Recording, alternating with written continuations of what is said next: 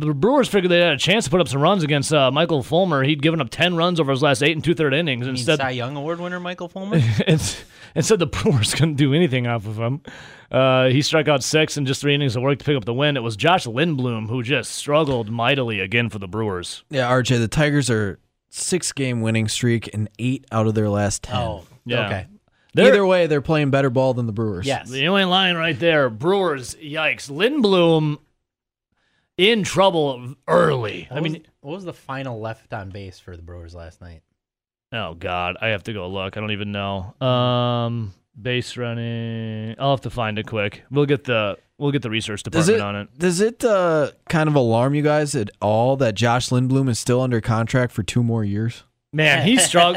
like he's got a lot of stuff in his arsenal, but just because you got a lot of stuff doesn't mean you're going to be good. Yeah, you lose it, it's not there. He's one and three. I mean, he walked the bases loaded. Jonathan Schoop got beamed. That walked the bases loaded, and then they told him they're just like throw at him. just do it. And then he got um, and then he struck out um, God, who did he, I think he struck out Miggy on three straight sliders. Mm-hmm. Uh, and then eventually he walked With a the run bases in. loaded. Yeah, it was. It just all came apart early for the Brewers. In the it started in the third inning. Detroit gets two runs, and then the fourth inning, Detroit gets two runs. Then in the sixth inning, Detroit gets two runs. Brewers do get their one run, um, coming courtesy of a Yelich home run, who's got nine now, I do believe, and he, Mm-hmm. he that's club leading for the Brewers. And then it just it just one after the other, man. It wasn't good. It, it got so bad, in fact, in If the you- ninth inning, Orlando Arcia was pitching. If Yeah. you looked at Christian Yelich's numbers and you just strictly looked at his home runs, RBIs, and runs, and you saw that the Brewers were a little below 500, it would make sense, right? Yeah. He mm-hmm. hasn't had the greatest season, but it's not terrible. Right. And then you look at that average, though, at 200, 207. and you're mm-hmm. like, what is that? That's disgusting. Not good. Ew, what are those? I mean, his on base percentage is 324 and his slugging percentage is 488. You know, that's all right. But his average, that average is 207. It's that's not Christian Yelich. It's kind of a, a, a e yikes kind of thing. You I mean, the good news is it's getting better. That's not that's not borderline All Star Christian Yelich with the with the Marlins, and that's definitely not MVP Yeah, so you don't think he's caliber going to win the MVP with that one? with the Brewers. I don't know how this came to be, but it was a e yikes kind of thing. Thanks, Ted. Miss you, buddy. Or do we? Yeah, it was uh, oofta. And then you look at the the pitching. So it was a bullpen game against the Pirates in that last game. The Brewers burned through their bullpen, and then you get Josh Lindblom, first Brewers pitcher this year to get over 100 pitches. I was gonna say I'm gonna say that I think you could call it a bullpen game when Josh Lindblom starts, because you know they they better be ready. Maybe in any other, yeah, right. Uh, and then you have, and then you have Justin Topa coming in, a rookie at the age of 29. Brewers love those. You, last year it was 30. David Stearns loved us 30 year olds. 30 year olds. now he's he's like, you know what? I'm gonna I'm gonna bump my age range down a little let's bit. a We're gonna little go younger here. Let's get just a just a tad younger. We're gonna go age 29.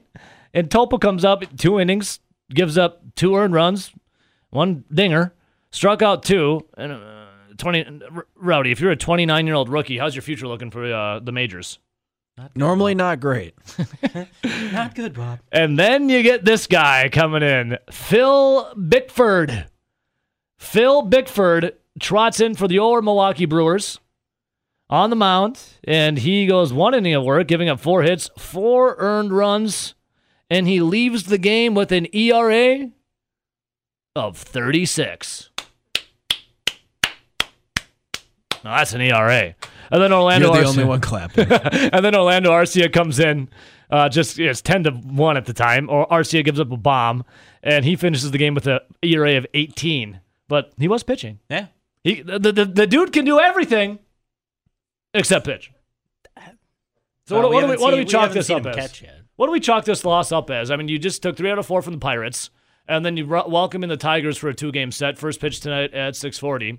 Hopefully to get back on the, the, the winning ways. But is this just what is this? What do we what do we chalk this up as? Just a bump in the road? Like the same thing we've chalked up the whole season is the Brewers aren't that great. yeah. And they're just trying to vie for one of those low playoff spots. Pretty much. It's basically six through eight. Yeah.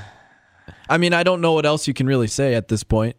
Yeah. The Brewers have have I mean- struggled. At this point, I think you're going for seven or eight. Yeah. Maybe just eight. Well, You're just trying the- to sneak into the playoffs. with the Cardinals having such a volatile uh, win percentage just because they haven't played as much. right. Yeah. Uh, Milwaukee now sits at 16 and 19. They're third in the in the NL Central. Um, you know, St. Louis, like you just said, Rowdy, 14 and 13. And then Chicago, the Cubs are 21 and 14. Cincinnati right behind the Brewers at 15 and 21. Then the Pirates, you know, are in the basement, 10 and 23. What a difference in uh, organizational philosophy between the Cincinnati Reds and the Milwaukee Brewers. Yeah, what the Reds in do the, at the in the deadline. last calendar year at the trade deadlines, obviously, I guess you could say the Brewers kind of went for it. They acquired Pomeranz and Black, Yep. but but they had minor deals still protecting for the future. Yeah. And then you look at what they did this trade deadline. It was just one simple David Phelps small deal where you get three players to be named later. To reload your minor. And then if you look league at what the. Reds did, they bring in Trevor Bauer, obviously a big time pitcher. They brought in Archie Bradley, Mm-hmm. a guy that is a big name in for a back end of a bullpen. Yep. Like they're still trying to When They went out and signed Moustakas. They went out and signed Wade Castellanos. Miley. Yep. Castellanos. They went out and did all those Yeah. things while the Brewers signed the likes of Jedd Gyorko, Justin Smoak, Eric Sogard, Josh Lindblom. a lot of guys off the scrap heap hoping for good seasons. Come on. Hey, hey, guys. hey, that was a good looking But- scrap heap though in Korea. That was the MVP. But they're basically in the same spot right now. Yeah. yeah, it's I don't know what the I can't like the Brewers just aren't they're they're not good, but they're not Bad. they're kind of bad though. I I mean, mean, they're not horrible. below they're the Brewers are a below average team. Yeah. They're a below average team, and that's just and that is what it is. I looked at the literally and figuratively. I looked at the yeah yeah Rowdy. Well, we, I was going to say we just keep waiting on Christian Yelich and Keston Hiura to break out, and they'll break out for like two games and then go back into their slumps. Yeah. I looked at uh, I don't know why I looked, but I, it was the Major League Baseball power rankings. I was just kind of curious as to where the Brewers fell. Yeah. I'm going to guess like 18th. Rowdy, you would be Oh.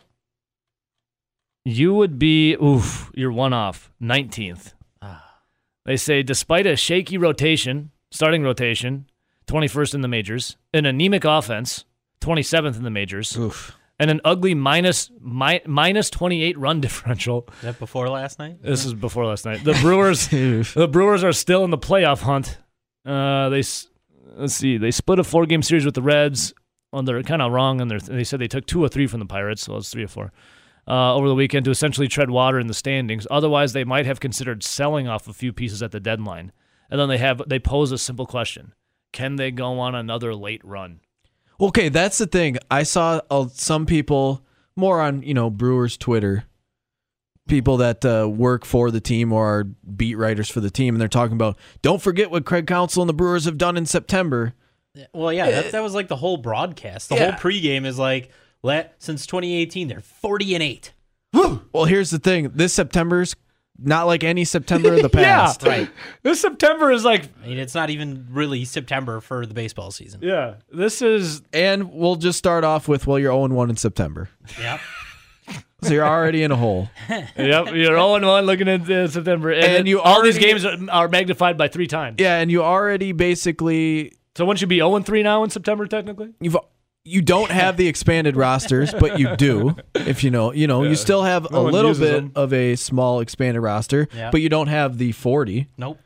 Well, so the- that takes away. Yeah. Well, are, are the Brewers going to be a playoff contender when they go to that expanded roster to go pick, pick people off from Appleton and they go get Bickford and Topa, Well, a 29 year old rookie and a guy who's got an ERA of 36? it just helps with the bullpen when you can grab different guys and use them in different situations when you have 40 guys in your sitting on your bench where you can use a guy well now they have new rules so you can't uh, take a picture pitcher out after one batter Yeah. so that limits the number of guys that you can use out of the bullpen the rosters didn't expand to 40 they're sitting at what 28 to 30 I think about 28 now. and Yep. let's let's not forget they don't have all stars that are playing in the field with Moustakas, Grandal. They replaced those guys with the likes of Sogard, Smoak, With like lesser, Gyorko. like lesser versions. Narvaez. Yeah. Poor man's versions, if you will.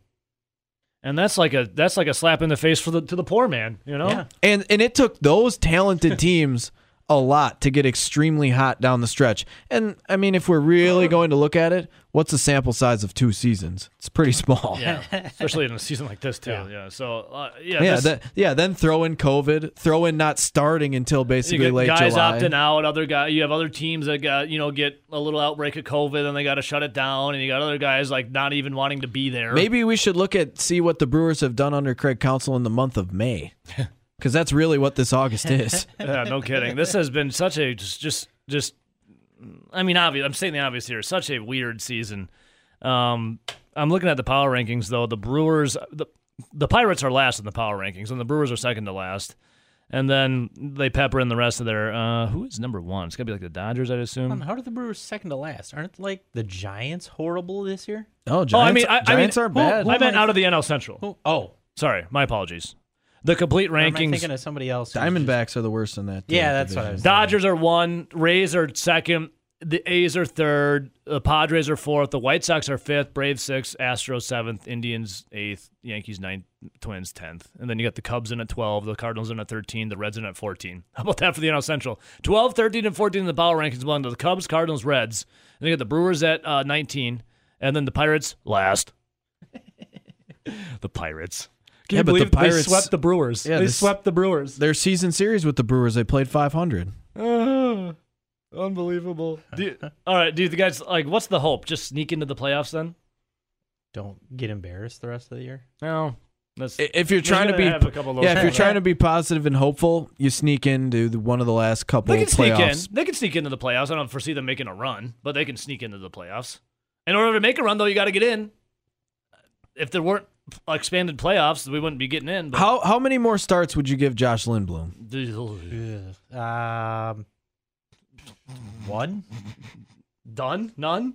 I'd probably say none. I'd be getting, I mean, what else are you gonna do though?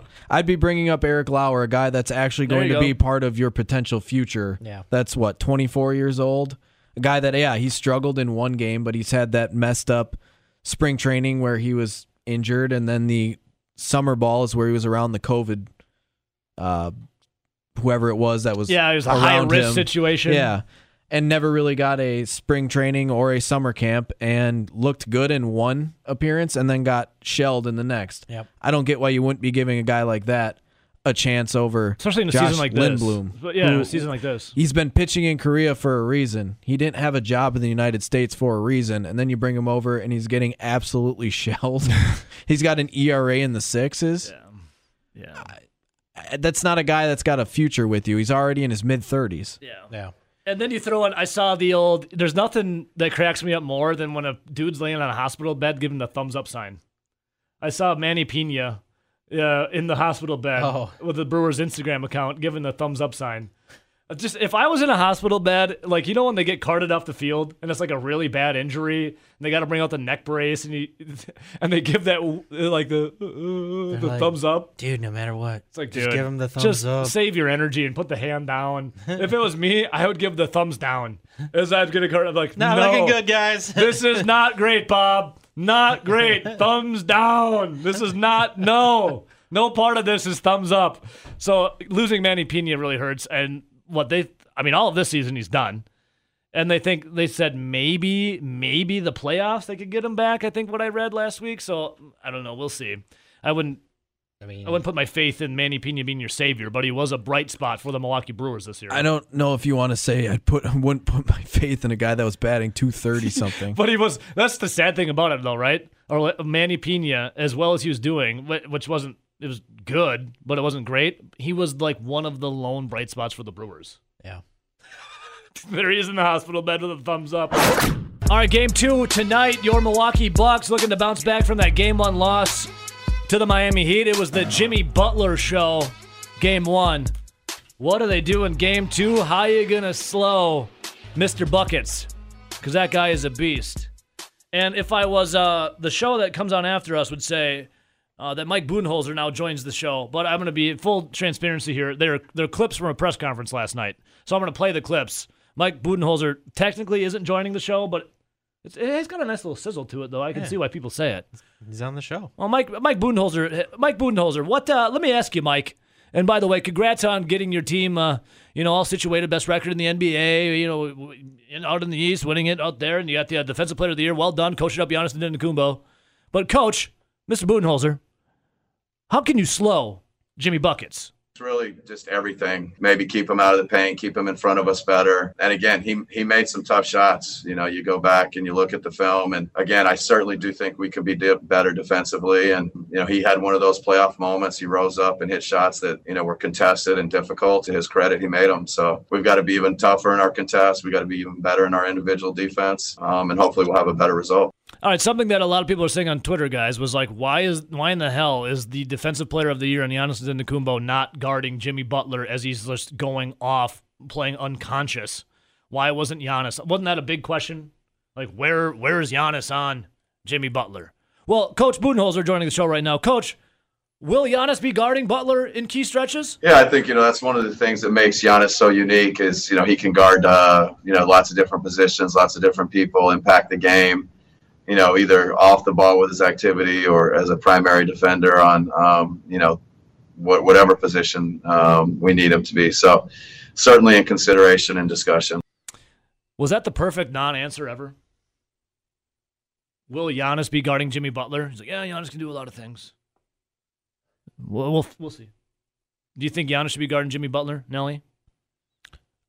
Uh, my biggest thing is if Giannis guards Jimmy Butler, then who's going to guard Adebayo? Yeah. Like th- then you have a lot of other questions that you need to answer Yeah. because you can't just say, okay, Giannis has to cover insert player's name here.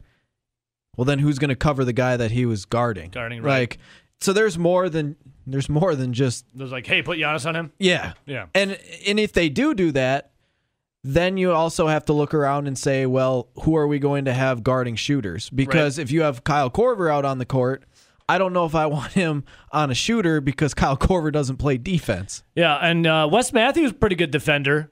Now, the announcer in game one, RJ, correct me if I'm wrong, but Wesley Matthews, he uh, he went here for high school, right at uh, Madison Memorial. He was in high school while I was in high school. Like you, you walked the halls with him, I've correct? Uh, yeah, I was a senior when he was a freshman. Yeah, RJ used to Yeah. bully him. Yes, you bullied Push him Wesley into Matthews, lockers. push him in the locker rooms and stuff. He pushed back. Okay, yeah, I could see that. Gave him a swirly. and if if I if I'm remembering correctly, uh, Wesley Matthews did not play for the University of Wisconsin, correct? Um, which one? The, Ah. oh. Yeah, his dad did, and then his dad won two championships with the Showtime But Lakers. Wesley but- Matthews did not play for the Badgers. Yes, Wes Matthews played for the Badgers. Yeah, Wes Wesley Matthew- Matthews, Matthews. played for Marquette. Oh, so the announcer in game one, when he said that Wesley Matthews is from Milwaukee and played for the Badgers, he was wrong in that, right? Yeah, he got his cities mixed up.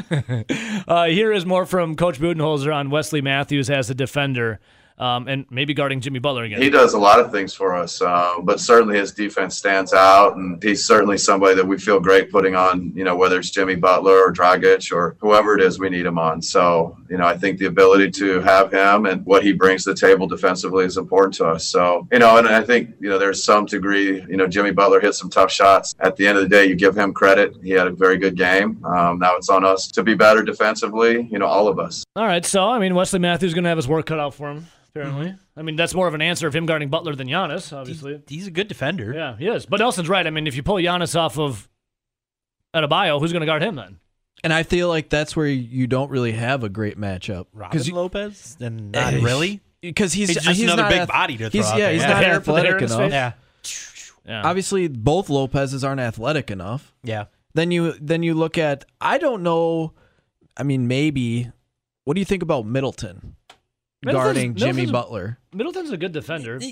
Yeah, but I mean, we saw a little bit of that in game one, and whether at that point in time they gave up or not, I don't know. But I mean, Jimmy Middleton will be Butler was getting around him pretty. I would say I would give the advantage to Jimmy Butler, yeah. but I would give the advantage to Jimmy Butler in a lot of those scenarios. Are the Bucks going to be hamstrung this game? Well, there's there might be a hamstring injury, RJ, with with Bledsoe. Is that where you're going with? Yeah. Well, RJ, here's more from Coach Budenholzer on that and his availability for Eric Bledsoe. Yeah, I mean, at, at this stage, you know, with every other day and, and um, the playoffs, the, the practices are, are really, you know, very, very light. Um, so he was able to do, you know, the, the 10 or 15 minutes of, you know, actual basketball that we did. Um, and then he did some individual work in addition to that. So he's day to day. I feel like he should just wrap it up like a pro wrestler when they get injured. You wrap you Uh, either wrap it up box. Yeah, you know, like they got some broken ribs. Wrap, Wrap it, it up. up. Go Rowdy. back out there. Rowdy, how's the ribs feeling for you? Uh, mine are still sore. And Rowdy fell hanging tobacco. He fell. What'd you fall? Like twelve feet? Hit your uh, side on the the wagon. Yeah. Oof. Caught the wagon with my ribs. At least you didn't fall off the wagon. Uh, and then there's one more. Here's one more clip from uh, wagon. Here's one more. We talking about drinking? Here's one more from uh, Coach Budenholzer on just they can't really rely on. Be- See, I don't know if I agree with this. So he's talking about not relying on experience of being down 0 and 1. Because remember last year they were down the Almost first every game series they're down 0-1. to the Celtics last year in the second round, and then obviously the opening round against the Magic. But here's more from Budenholzer.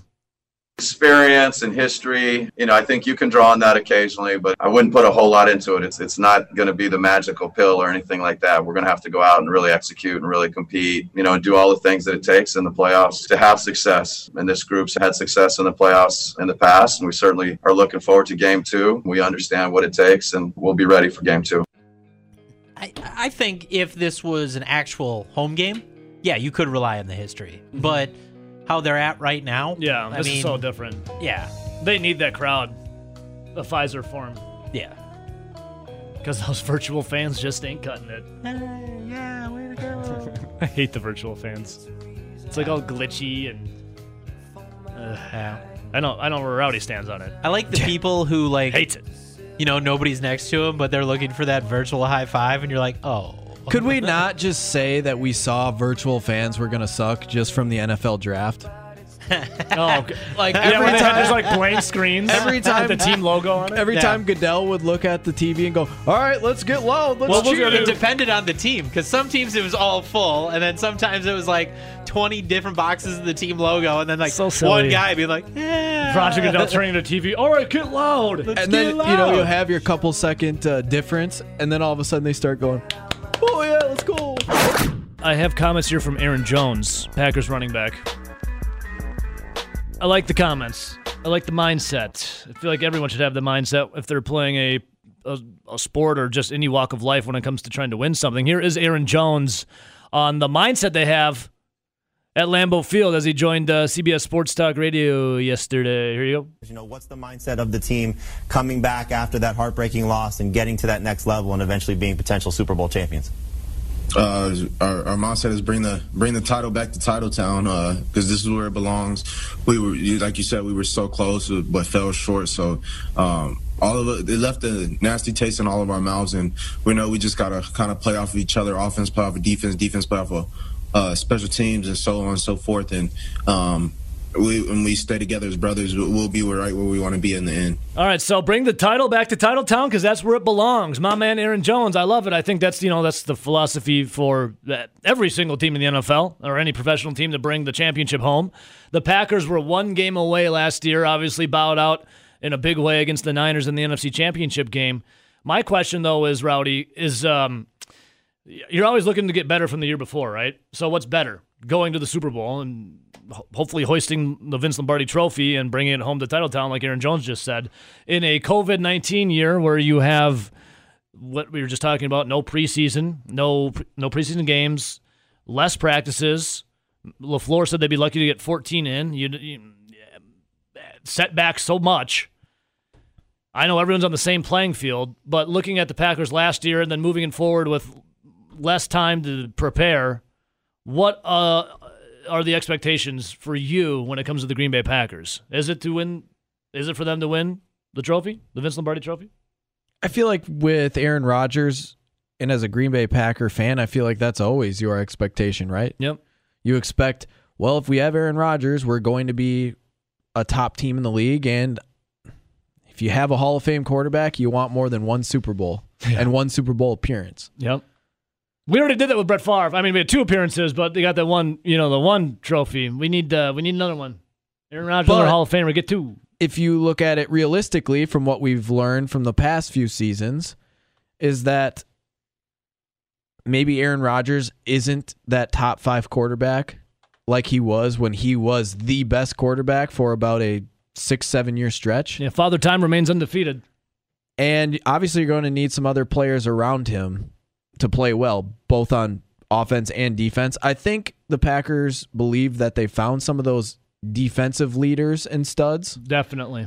but there's still a lot of question marks on the offensive side of the football. Yeah, that's the most amount of questions, right? Is the offensive side of the football. The one receiver that they got to try to help alleviate, you know, some of the workload that Davante Adams has was get Devin Funchess. And because of COVID 19, Devin Funchess has opted out of the season. and then you also you look at their their offense under Matt LaFleur and it never got on track last year. It was a first year, but we were we kept saying week 4, it would be like, well, you know, give it until week 6. And There's never it really a complete game outside of maybe was, like one or two. Well, you know, it's only been 7 games. How about, you know, by the end of the season they'll have this thing cooking for the playoffs since they kept they continued to win ugly. yeah. and then you never really saw that offense outside of a couple games against some really bad teams play well. I got some uh, odds from the wise guys out of out of the desert, Vegas, when it comes to the Packers, just in the NFC North alone. But would you say, would you think that if the Packers were to win the Super Bowl this year, that this would be the hardest year ever for the organization or any organization to hoist the trophy? I mean, no, just because everyone's playing under the same type of circumstances, everyone's in. I mean, for any any any team that wins it, like this, like I can't believe that we made it through of COVID nineteen, you know, social unrest, no preseason, lack of practices, lots and lots of distractions. You know, insert thing here, like I can't believe that we did it. I think that I think this year is probably like the it's definitely the craziest year, but is it the hardest year for a team to hoist the trophy? Well, my, my the thing that I don't get is you've had Matt LaFleur and some other players talk about how, you know, the lack of preparation this year because of COVID. That being like off-season workouts, that being the mini camps, the training camps, the practices now, no preseason games, limited contact. But then you still cancel the practice. Yeah. Yep. That's why it, it just boggles my mind that you can also come out and say that, but then you still cancel the practice. Yep. And that I kind mean, we weren't in the room. Matt LaFleur said it was a you know big emotional talk, and everyone was so you know what they're talking I about, like under- they couldn't practice. I understand that, but then also don't come out and say, "Well, you know, we have a we don't have a ton of preparation." Blah blah blah blah blah. But dude, you canceled one of your. was there was there any teams that didn't cancel practice? I know like the Lions did, the Packers did. I know a couple teams did. did I- I wonder if some. I didn't hear of every team canceling practice. I just heard of a handful, right? That's why I'm just saying, like, Yeah. you can't have it both ways. I get why you did it. I understand your reasonings for doing so, but then don't say, well, you know, we might have some hiccups because we have a lack of practice. Well, you were allotted an extra practice Yeah. that you didn't take. Yeah, yeah, yeah. There's a lot of question marks for the Packers, and not much time to figure out the answers. Right? Um, I just can't believe the season is 11 days away. 11 days. I'm looking at uh, the NFC North here, the odds out of the desert for the wise guys. Who do you think they got tabbed of winning the NFC North, Nelly boy? Who do I have tabbed or who do the wise guys have Eh, b- tabbed? both. I think slightly the Minnesota Vikings, but I mean, it's interchangeable depending on what book you're looking at between the Vikings and Packers. Yeah, we have. I'm looking here. Uh, one, two, three. Three of the five wise guys here have the Packers. One has the Vikings, and one's given a long shot for the Lions. I don't. Oh, that's that's my dark horse from many months ago. Plus 550 for the Lions to take the NFC North. My God. Packers right now at plus 180, uh, what I'm looking at. So they say the Green Bay Packers aren't the, the betting favorites. Uh, the Green Bay Packers aren't the betting favorites to win, you know, go back to the NFC Championship game after going 13 and 3. Um, that would be the Niners. But um, most people likely see the Packers as a prime regression candidate after they pulled out eight wins by one score. That's the thing about the Packers last year. They really, they were the team, the the team in the NFL that had the most one score win games. They had eight of them. And if, if you go back and look at some of those games, they could have swung the way. But you can only get lucky so many times, right? I mean, eight eight wins by one score. Eventually, luck runs out. You'd think.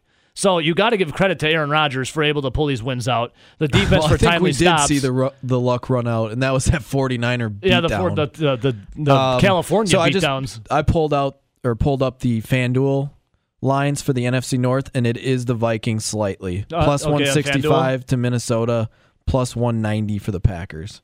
I wonder if that changed when Minnesota just got um, the guy from the Jaguars.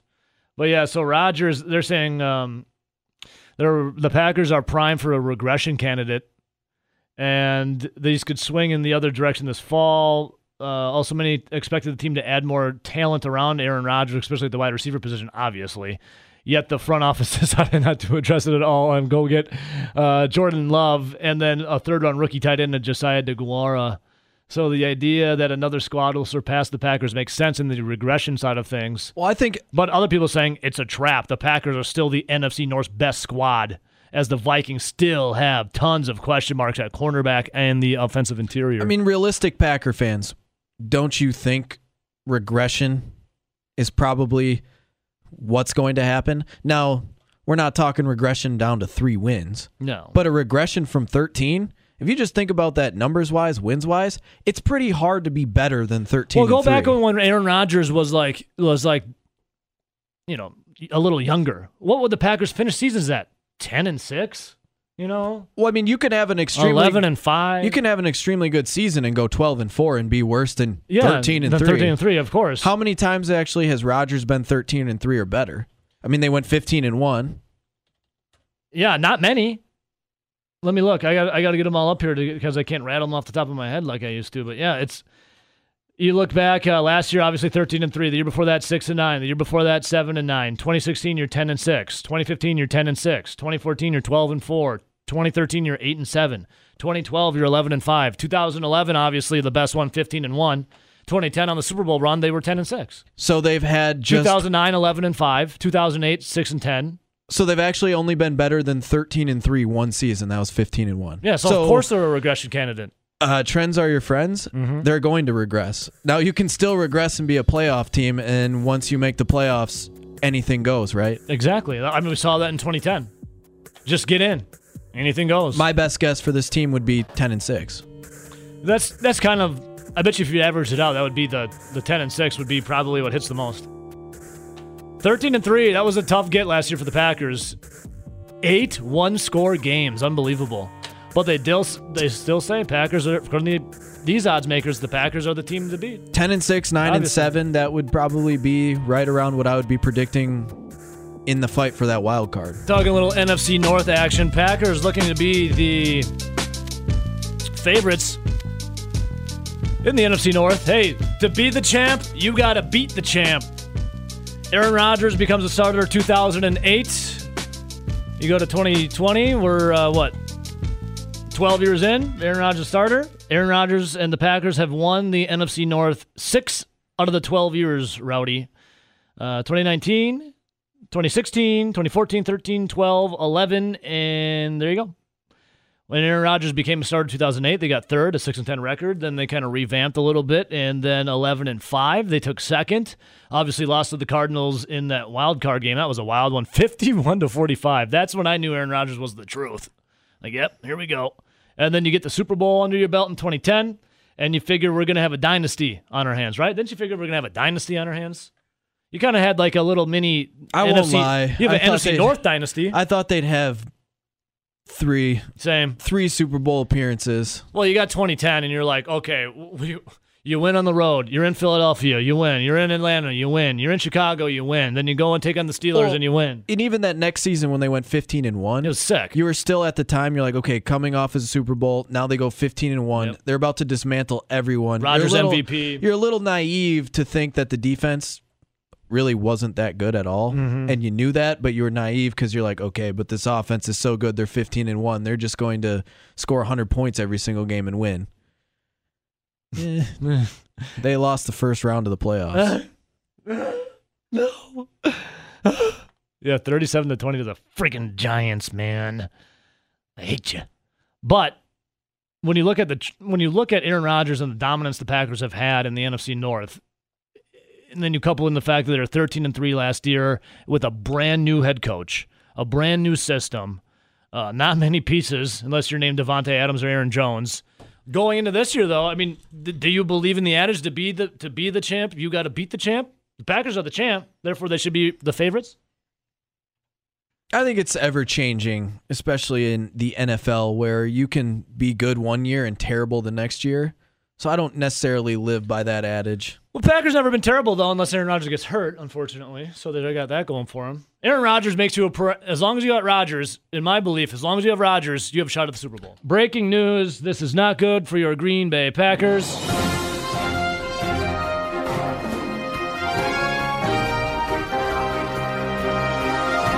Well, after impressing a lot in practice and camp of what they had, hopefully going to be starting alongside of Christian Kirksey, Packers rookie inside linebacker Kamal Martin, who was in the mix to start week one, is now undergoing knee surgery and is expected to miss several weeks. Sources have said it is not season ending. Just to clean up. It is not season ending, but it is a setback. So, I mean, that's maybe kind of what it sounds like. I guess it's that's all the information I have. Is is literally that's from Sounds Rob, like from, it would just be cleaning up some. it's from Rob Demovsky saying Packers rookie inside linebacker Kamal Martin was in the mix to start Week One, is now undergoing knee surgery and is expected to miss several weeks. It's not season ending, but it is a setback. Man, that's just so many guys on that uh, inside linebacker position now with either injuries or injury history. Because if you remember, obviously, Blake Martinez no longer with the Packers. They brought in Christian Kirksey. He's a guy that's been a good player when healthy, but he's only played in what was it, nine games in the last two seasons total. Yeah. But he's a guy that's phenomenal athlete when he's in there and healthy, but he has question marks. And now you're talking about Kamal Martin, a guy they spent their fifth round pick on, who was playing well Yeah. according to most most uh, journalists that can speak out about who was playing and how well they were doing it. Turning a lot of heads. But yeah, playing well now, having to have knee surgery where sounds like uh, it's not major, but he won't be able to play at least right away. And then you have uh, a guy like Curtis Bolton who was starting to turn heads. What was that uh, last year? Before as a, an undersized, undrafted free agent Yeah. out of Oklahoma, tore his ACL in the last preseason game, I believe it was. That's a lot of guys uh, either coming off injuries, having injury history, or being currently injured. Nelson, they say a Packers season doesn't officially begin until someone gets hurt and out for several weeks. So, are, is it official now the Packers season has begun? Ah, but I don't, I don't, I don't even think you can say it now because this was already he already had uh, knee concerns during the draft. Yeah, I mean that was one of the knocks, right? I think that's why he fell a little bit. Yeah. So I think we're still waiting for the first major injury. Uh, yeah. RJ said RJ says Martin did injure his knee last season with the Gophers. Yep. So that probably is a little cleanup right there. when the King on Twitch says you guys should have done a poll. If your phone rang and it was President Trump, would you pick up? Uh, I can already answer the poll. I would. It would be 50-50. Yeah, it would totally be 50 50. No matter who was president, I would pick up. I mean, doesn't, doesn't matter who was president, I would pick up the phone. It would, I'd be like, dude, the president called me. So there you go. All right, 608 321 1670. Speaking of phone numbers. Uh, Twitter at Zone Madison, Twitch.tv as well. You can search my name, Ebo Says. Just hit that follow button and uh, get it underway. So yeah, there you go. Kamal Martin. That's. And that was one of the positions that you had a, a lot of question marks for the Packers. I mean, the defense was pretty solid, but it wasn't inside linebacker the one where you're like, well, I'm not sure what Christian Kirksey's going to be like, and I'm not sure who's going to fill that other void. And now you got the guy who was impressing the most outside of Kirksey out a few weeks. That's that hurts. I wonder what uh, if that does anything to the book the the bookmakers. Yeah, and it, depending on what type of surgery that was, I mean, that could be two weeks or that could be eight weeks. You're sitting at home and you hear the phone ring.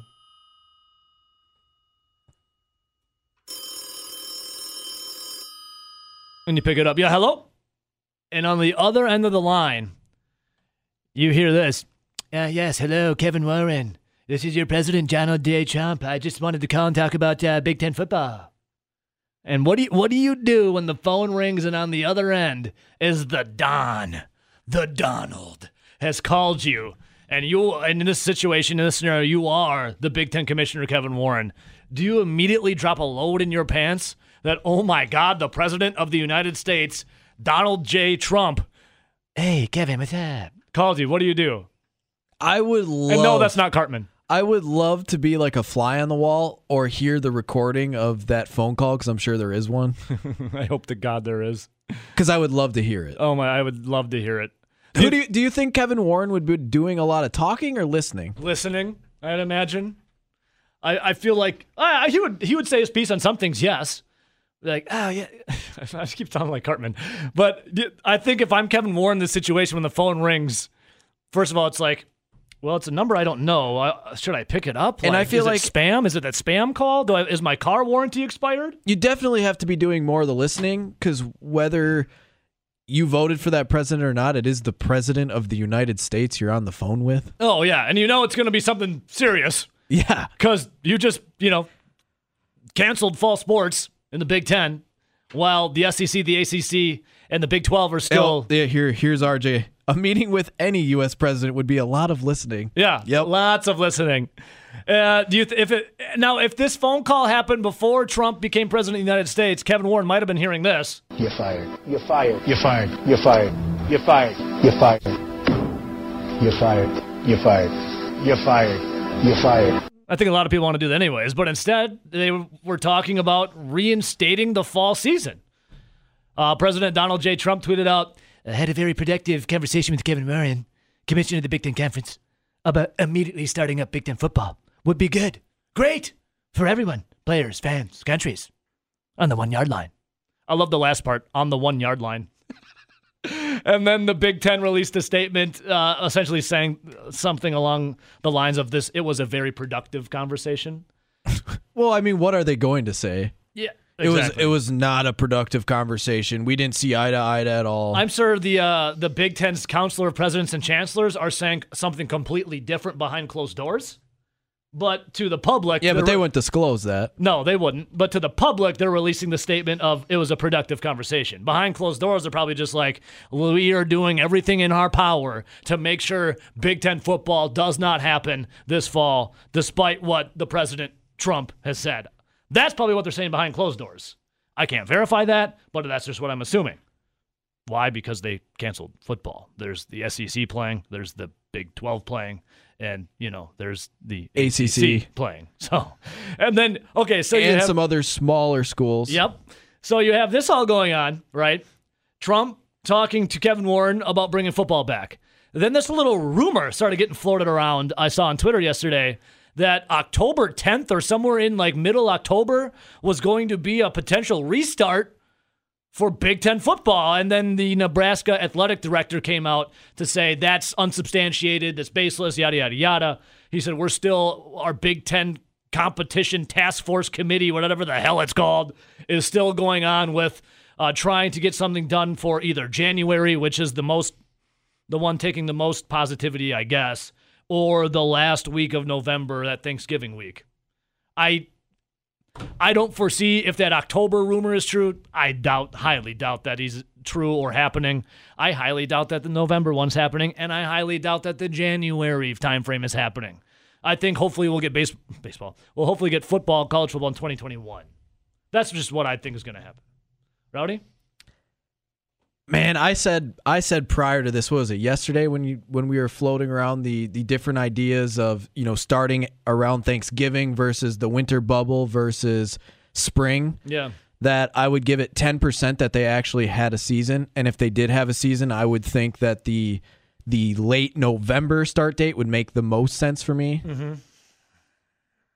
I'm giving it a little bit more hope. You I got a little bump? I think that that I'm going to go up to 15%. I was at 10% yesterday after that talk and some of the leaking. I'm going to go up to 15%. But can we say if somehow they get college football to come back in the Big 10, I totally want cuz people will lose their minds. I totally want President Trump doing the coin toss Oh on the 50 God. yard line. There would be And the quarter, the quarter for heads would be his face, and the quarter for tails would be like the um Like what is it? The the little cartoon character that um Dave from Monona likes to tweet of Oh, uh, the guy mooning? guy The mooning, emoji- the emoji of someone be- mooning someone? It would be Trump mooning on the back of the quarter for tails. That would be hilarious. I would die laughing. I don't think comedy. they'd be able to get that game started. I think I think people would rip that stadium down I would brick by brick to get inside to stop it. It would be pure comedy just to tune in and, and laugh at. I mean, it would never happen, but it would be incredible. It would be. It would be incredible. incredible. One,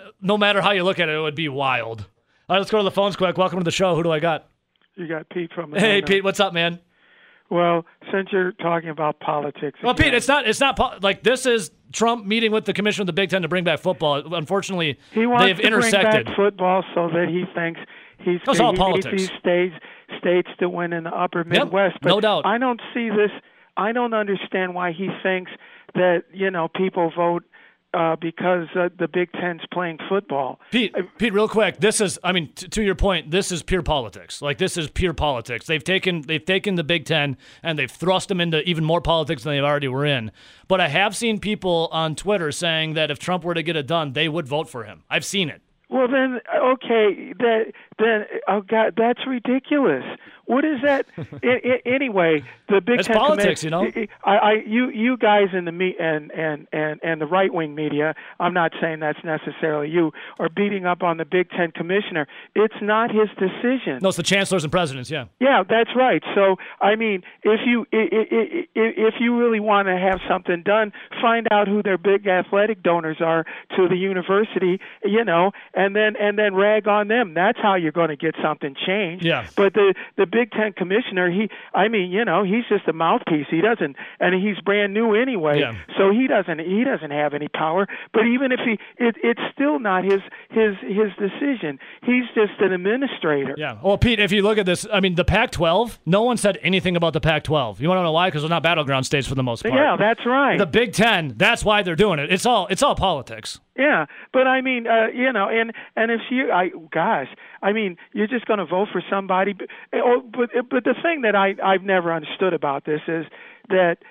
uh, I I don't think things are going to get that much better in No. springtime. No, same. So either you know, if you're going to play, go ahead and and take the consequences of it. Like like Minnesota's quarterback is going to go out and Oh, party. yeah, Kirk, yeah, they're dragging to- him now. They're dragging him big time. Right. And he's going to give it to his huddle. Okay, that's the way it goes. But I mean, it's not going to get that much better, you know. So play or don't. But it's in, don't don't put it uh, tell people you're going to put it off because it isn't going to get that much better. I mean, just decide, okay, we're going to we're to roll with the consequences and then that's the way it is. Yeah. Oh, Pete. I mean, have you ever seen uh, um, sports used so much in an upcoming election?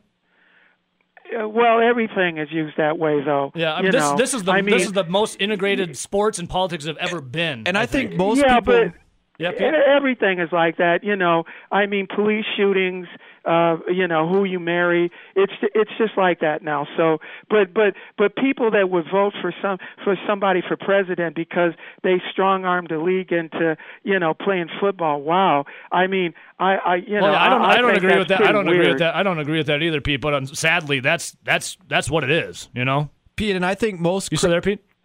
I'm here. Okay. Cool. I would say, Pete, most critical thinkers are kind of all like us three would say, what's the difference between playing now versus playing in the spring if you're going to play? Yeah, I don't get I don't get that. Right. I mean, they, and, and since they're taking such a bad publicity hit for you know for something that it, it, it makes no sense. So it, once again, if you're in for a dime, you're in for a dollar. You know. yeah. It's crazy, Pete. It's- Can, the madness isn't going to stop either, is it? And that's No, it's not. And I think we can all agree that if you're looking at college football, if they really believe in the safety, no one should be playing. But if they and don't, the kids shouldn't everyone be on should campus either. Yeah. yeah. Exactly, Yeah. exactly. It's crazy, Pete. It's nuts. And it. uh, Pete, I don't know, man. I don't know anymore. Well, Nice- pray pray for a vaccine. Thanks, Pete. See you later, man. Yeah, it's uh, it's wild, man. This is I've never seen politics and sports so so meshed together now that it's uh, it's it's nuts. Well, It's yeah, that's where we, we kind of talked about it at the end. It's it's got to be all or nothing. If you firmly believed in the safety and health of the kids, they shouldn't be at universities and they shouldn't be playing football. And then vice versa. If you didn't, then you would say they're on campus going to class like normal and playing football like normal. You know, if, if if there wasn't if you if, if it wasn't safe and all the medical professionals were all in the same agreement, then there wouldn't be any football, or there would be football for all. You know, it was Iowa State wouldn't be playing when I was not. Cincinnati wouldn't be playing when Ohio State's not. You know, you could go down the list for a bunch of states where why is this team playing, but 100 miles down the road this team is like. It's it's it's so politicized. I I was saying this the other day. I yearn for the days of when I was a sports talk host. In the last month, two months, it is up. I've uh, for some reason I feel like I'm a political talk show host. I don't. That's not. I don't. I hate politics. It's it's not. But here we are. Here we are as Trump is on the phone with Kevin Warren, the Big Ten commissioner, and they're they're trying to work football back because they're all battleground states. I mean, that's the Big Ten. This is the battleground, right? The Wisconsin is critical for the upcoming election, and they are jumping on it. And so and so is a bunch of other states in the Big Ten, you know? How many times Well, and I think Wisconsin's probably like a lot of other states. I would say if you look around at your local communities, it's probably pretty split 50 Oh my god, yeah, totally. It's nuts. It's crazy. It's you know, the Civil War II is unfolding right in front of our eyes, and it's not North versus South anymore. It's neighbor versus neighbor. And uh, it's gonna get nuts. It's you think you think it's been nuts, it's gonna get more nuts. It is gonna get bad. And you better strap yourself in and get ready for the post-apocalyptic world. I'm trying to pick my outfits out now like Mad Max. I'm trying to feel I don't know what kind of leather outfit I want to wear, Rowdy. You've been watching Mad Max yet? I'm telling No, you I to get on the Mad Max. I still haven't watched that. you got it. It's a good. It was on the It's a good prep tool for what's coming up. Probably a couple of weekends ago and I saw it and I thought about you know your Mad Max and your Jeep, but then when I went to to click on it, Which one was it? It was already like 45 minutes in and then you just can't do it. Was it the first one? Was it Road Warrior? Was it Thunderdome? Was it Fury Road? Do you remember which one it was? I, I think it was the newer one All right, Fury Road. Sam. with Hardy. Yeah, Tom Hardy. Yep. I think it was that one. a phenomenal movie. But yeah, I couldn't do it. It was 45 minutes in. Yeah, you I can't you got to start from right away because right out the gate it's like Yeah, it's and like then go obviously go go. if you're watching it on TV, there's commercials, so the, Yeah. it's like, oh, the movie's now three hours on your. Uh, I'm telling you, folks. Once once society collapses, Mad Max will be your best friend of a tool of how to survive in the post-apocalyptic world. The only thing that I raise an eyebrow at is why is everyone wearing so much leather? That's that's the one question. Why are you wearing so much leather? But I'll be like the Road Warrior. I'll rock that little. I'll rock the leather jacket, leather pants with a shotgun at my side. No doubt about it. oh, that was also so ob- obviously that's a different genre than the Matrix. But why are they all wearing leather? You ever wonder that too? That's a good question. Like- why like is there like in the Matrix? You you have any outfit you could choose, Yeah, right? it, it's your mind. You you, you could choose it. yeah you could choose anything you want as you're loading into the matrix and they all choose leather leather. What? What? Yet the agents were all Suits. like in business suits. yeah Why? Wouldn't you want to be more casual if you were both because you'd want to fit in right, with the norm? what what would be more comfortable as you're fighting agent smith and his his fbi or his his agent suit or neo's leather Full disclosure, Which I one's more comfortable I don't with? dress in the business get up too often. That- Normally I mean, for like funerals and yeah. weddings and stuff like Sure. that. But I can tell you, I've never worn leather. So, so I, I mean, I have a leather jacket. I never, I never wear it, but I do own a leather jacket. I don't wear it though. I mean, it's not the '90s anymore, so I don't wear it. But I, uh, I've worn suits a lot. They're not, you know, I, I, I rocked like the, the, the tighter fit, you know, you know, because again, it's not the '90s. You're not wearing the giant baggy suits. but right, if you're if you're going into the Matrix in those movies, wouldn't both sides want to be pretty I feel like they'd be wearing like gym clothes, pretty everyday everyday American normal clothes, like a tracksuit or in? something. Yeah, like something that you're like, like you know when Jet, like like Bruce Lee. When Bruce Lee was doing his kung fu, he either like didn't have a shirt on or he had like some relaxed, stretchy pants, Well, it's like and like a you, like a tracksuit. wouldn't you kind of dress like the Oracle, like a normal everyday person you would fit in? It seems like all the all the people that were either good or bad in the Matrix were either all dressed up in. And that's the thing; you can pick whatever you want in the Matrix. And at the end, Nuno's Nelson's right. At the end, Neo wasn't wearing leather; it was a black long sleeve, sh- like a knit shirt, and I think jeans. But for the lot of the movie, he was wearing leather. But then in Mad Max, when you're in a post-apocalyptic world, when you're in a desert, why is everyone wearing black leather? There's like, what are you doing? I would I would dress for more casual, to be honest with you. All right, I know we just covered a lot of stuff there from Trump and the Big Ten, Kevin Warren, to what we would wear in a post-apocalyptic world. I'm still I'm still gonna go on the Mad Max vein and wear some Honestly, in a post-apocalyptic world versus now, it's probably going to be the same for me. Whatever's top in my dresser. whatever's in the rotation. yeah. Uh, go look, go Google, um, go look up Mad Max Road Warrior and search humongous. That's the outfit I'm gonna wear. What are you wearing today? I don't know. Whatever's on top. Whatever is passes the smell test. Go Google humongous, Rowdy, for Mad Max Road Warrior. That's gonna be my outfit. I just decided. It's essentially you look like He-Man. So you got these tiny little leather undies on, and like some weird straps over your chest. Everything else is exposed, besides a uh, metal hockey mask. I'm gonna look like humongous. I just gotta get the gym a little more. So how about this? This comes from Jon Rothstein. Pretty good at uh, college basketball info when it comes to CBS Sports. He's the man. Jon Rothstein says, source. The Men's and Women's Basketball Oversight Committee will propose a start date of November 25th to the Division 1 Council for the 2021 college basketball season. November 25th, Rowdy. What do you think? College basketball, November 25th. That's what's uh, apparently it was uh, what they're going to propose to the council. and they're not really going with the bubble anymore, are they? And throw in the story that we had yesterday with the NCAA filing for a trademark of battle in the bubble. So I don't know. From They might bubble up, but on that date of, you know, yeah, from what I'm November. what I'm gathering, do you think that they trademarked that Battle of the Bubble maybe just for like a March Madness tournament where you're bubbling in a huge area for like a tournament Yeah. or multiple bubbles for, you know, like the East West? I, was, I would be assuming there's multiple bubbles. That's what I'm saying. Like, you know how like they'd make the bracket and they have like you have like the the Midwest and you have the West region and the South region. Yeah. What if each of those regions was a bubble and then obviously your final four is So- another bubble? So think about this. I just I feel like it's it would be way too hard to bubble an entire conference. Oh, if that makes oh, sense. Like no, during yeah. during regular season. I mean, obviously the rosters are smaller than like a football team per se, but yes, I mean, bubbling a whole conference would be that's still that would be t- just counting players, that would be 14 teams with 15 players a team. And then obviously you'd have to count coaching staff and And think about this.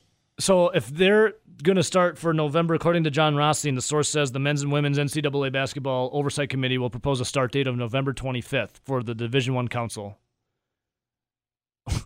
so it's they're going to play. That's still before Big Ten football. Maybe the last week in November you'll see Big Ten football, well that October or in 10th, January or October 10th, which I don't.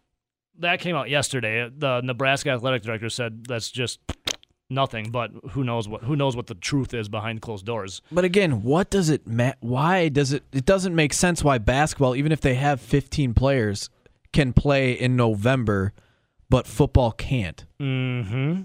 It just it's it's it's nuts. It's nuts. What's the difference between November 1st and November 25th for basketball? You know, what's the difference between starting on time? I guess students will be what off campus on November 25th. Is like they're they're looking for the, the fall break. Like camp kids will be off. Yeah, but they're they would only be off for like that week. Yeah, And then they come back and they're there until roughly Christmas time. I mean, why not just start on time? If you already, if you, if you, the NCAA who has filed the trademark for battle in the bubble, you're thinking about bubbling. What? Why not? Why not just start on time? And especially What's the because difference between on time than or November 25th? we're talking about this and it's the second day of September. Yeah. You have plenty of time to figure it out and cross your T's and dot your I's. And if you lowercase wanted to do- J's. yeah, if you wanted to do it by Halloween slash November. None of it. I mean, it's 2020, so nothing makes sense, right? So it's. I don't understand November 25th. What? Why? Why? Why wait? What's What's a couple days? I don't- I don't get it, dude. It's. I don't think anyone gets it. Here's the one thing that really irks me the most. And could you really see like the Big Ten? Because now would they consider not playing non-conference games in basketball, or do they have an exception there because the Big Ten only wanted to play conference games for football when they had their one-day revamped schedule? out, yeah. And then if they want to try it in a bubble, I guess you would try Indianapolis and bubble Yeah, everyone, but I don't yeah. see that. I don't see that happening. I don't see it I. I feel either. like for the regular season, you'd have to be playing home and homes against other teams in your conference and then bubbling for postseason tournaments. That makes the most sense to me if you're going to approach it that way. The thing that bugs me the most about all this is okay, so obviously when the NBA shut down, when Rudy Gobert was out there touching everyone's phones and mics and blowing, trying to French kiss everyone because he was joking around about COVID 19, turned out he had COVID 19 and he was like Agent Zero uh, in the NBA. Everything shut down, right? So every other league is looking around in, what was that, March? Every other league time has no meaning anymore. Every other league is looking around watching the NBA. Like, all right, how can we not F up our season? Well, you had Major League Baseball come out. What did Major League Baseball do? They effed up their season, uh, like they foobarred the hell out of that thing. Major League Baseball watched NBA and and said, "All right, you guys handle it this way. Well, we're going to do it ten times worse." Right? Major League Baseball foobarred their season. You know what foobar stands for? Effed up beyond any recognition. They foobarred it. So now you have the NFL, or then you had college football, and then the NFL watching the NBA go about how they handled it, and the Major League Baseball going about how they handled it, foo foobarring it. And what did what did college? What did the Big Ten do? They foo foobarred their season, didn't they? Right? Apparently, SEC, ACC, Big Twelve were able to somehow navigate it of doing what the other the not doing the wrong things the other leagues did. Now you have NCAA basketball propose at least they're getting ahead of it. But what what's the common theme of all these things? All these leagues waited so long to give an answer and then it ended up not it ended up being crap, right? What they, no one even used their time wisely. Do you feel like any of these leagues use their time wisely? Maybe the NFL. Yeah, but NFL's still TBD because Yeah. we've talked about it multiple times the last few days. There's still insert number of days until kickoff. Eleven days. Is it just the election? Is has it been so politicized that there's nothing is ever going to save a league until the election's over? Is that what it's tur- is that what it's come to? Well, when they when they do, except for the October 10th date, when they have come out with a a new date for proposal to play, whether that be spring, weather, or sometime later in the fall, all those dates have been after the election date. And I'm not saying who wins one way or the other. I'm just saying once once it's over, then then then people can stop holding other leagues hostage for political re- like that's what that's what it's feel that's what it is. I mean, if you want to admit it or not, it's what it is. It's it's if it's not staring you right in front of the face, I don't know what you're looking at. Hindsight 2020, but should we have had March Madness 2020? I mean, a bubble is the safest place. Just don't have the fans in the stands, and you were in a bubble. I think the worst thing that happened for that was when Nebraska was playing against was it Northwestern? yeah, it was in the the crappy It was the Big Ten Big Ten tournament. first round. It was the first round. It was the last like Big the Ten worst sporting- two teams in the Big Ten. and he didn't have COVID nineteen. He had influenza. Was what Fred Hoiberg? The, and the- he was just dying the on the worst thing that could have happened was Fred Hoiberg, the Nebraska coach, literally like looked like he was dying on the sidelines trying to coach his team as he's battling influenza A. Then he had to be taken out in a stretcher and an ambulance to go to the hospital after after the game. That was like the worst thing to ever happen, even though it was just influenza. Because everyone's looking at him like this guy is. He looks like he's dying was- on the sidelines. yeah, and it was literally right when all the news was breaking about COVID nineteen and the symptoms and being sick and, and it all was that the other biggest stuff. like it was the biggest like shock to everyone of like like what's gonna happen in society. And even if you were feeling that crappy and that why'd cruddy, you go out there? Yeah, I mean, you could have left it to assistant. I mean, we're talking about the worst two teams in the Big Ten tournament playing to see who could win one more game. I don't think your players would really think that you were quitting on them if they see you dying and sweating so bad that you are just not feeling good, especially with all that. And plus, if they did think you'd quit on them, you just turn around and say, "Guys, we're one of the worst teams in the Big Ten. You quit on No, me." we are the worst team in the Big Ten. Like you, You yeah. quit on me. Like maybe I failed you, but you also failed me. So. With- Uh, looking back on it, the, for the optics of it all, Fred Hoiberg going out there and coaching that game was in the height of that panic That was like the worst decision ever. To put Hoiberg out there for everyone to be like, oh my God, I think he's going to die on court. Oh God, COVID, no. But yeah, then now you look at it, take out the fans. There's your there's your bubble. Yeah. There was your Big Ten bubble. And I mean, it's not like from from what uh, our listener Troy Pipeline of the North, because he was up when oh, they Troy, played. where uh, you been, bro? he went to the I forget what it was called, but it was in Brooklyn where they had that those little tournaments Yeah, yeah, yeah, yeah. in the er, before conference yep. play starts. The Garden. And we watched those games. Troy was there. Troy went. There's no one There there. were hardly any fans there, anyways. I think Troy said there was like 11 people there, not not including the team, coaches, and family members of the team. Now, obviously, there would be a little bit more fans that would attend the Big Ten conference tournament, Yeah. but still, um, the Badgers would have experience not playing in front of a ton of people. Exactly. If they want to bubble up, I mean, cool. Just figure it out right now. Look at the other leagues and how they foobarred everything and learn from their mistakes. But it seems like some leagues weren't able to do that. They're but that's just- how you that's how you know you're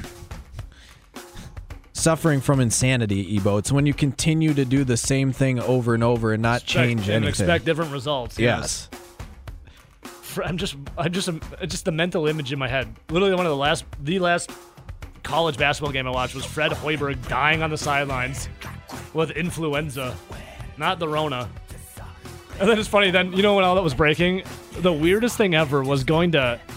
You remember the run on the toilet paper when Yeah. everyone was like freaking out buying toilet paper? I went to Costco and it was like this is before the masks. This was before this like no one knew what was going on. We'll go to Costco, and I don't know if Costco doesn't play music to begin with, but I was in there, and it was packed, like packed to the gills of people. But you could hear a pin drop, and everyone was looking at each other like you were the enemy, like you were the walking COVID nineteen, like super spreader. No one said a word, and there was no music as everyone just piled toilet paper into their carts. do you think? Do you think those people Wasn't ran out of toilet not paper? the yet? strangest thing ever? It's like, why what- you would be we we were told what all the symptoms and everything was Yeah. and how it would affect you. Crapping your brains out wasn't one of them. Exactly. What do you get? What are you wiping your ass? Like you use a whole roll when you go? Like what's going on?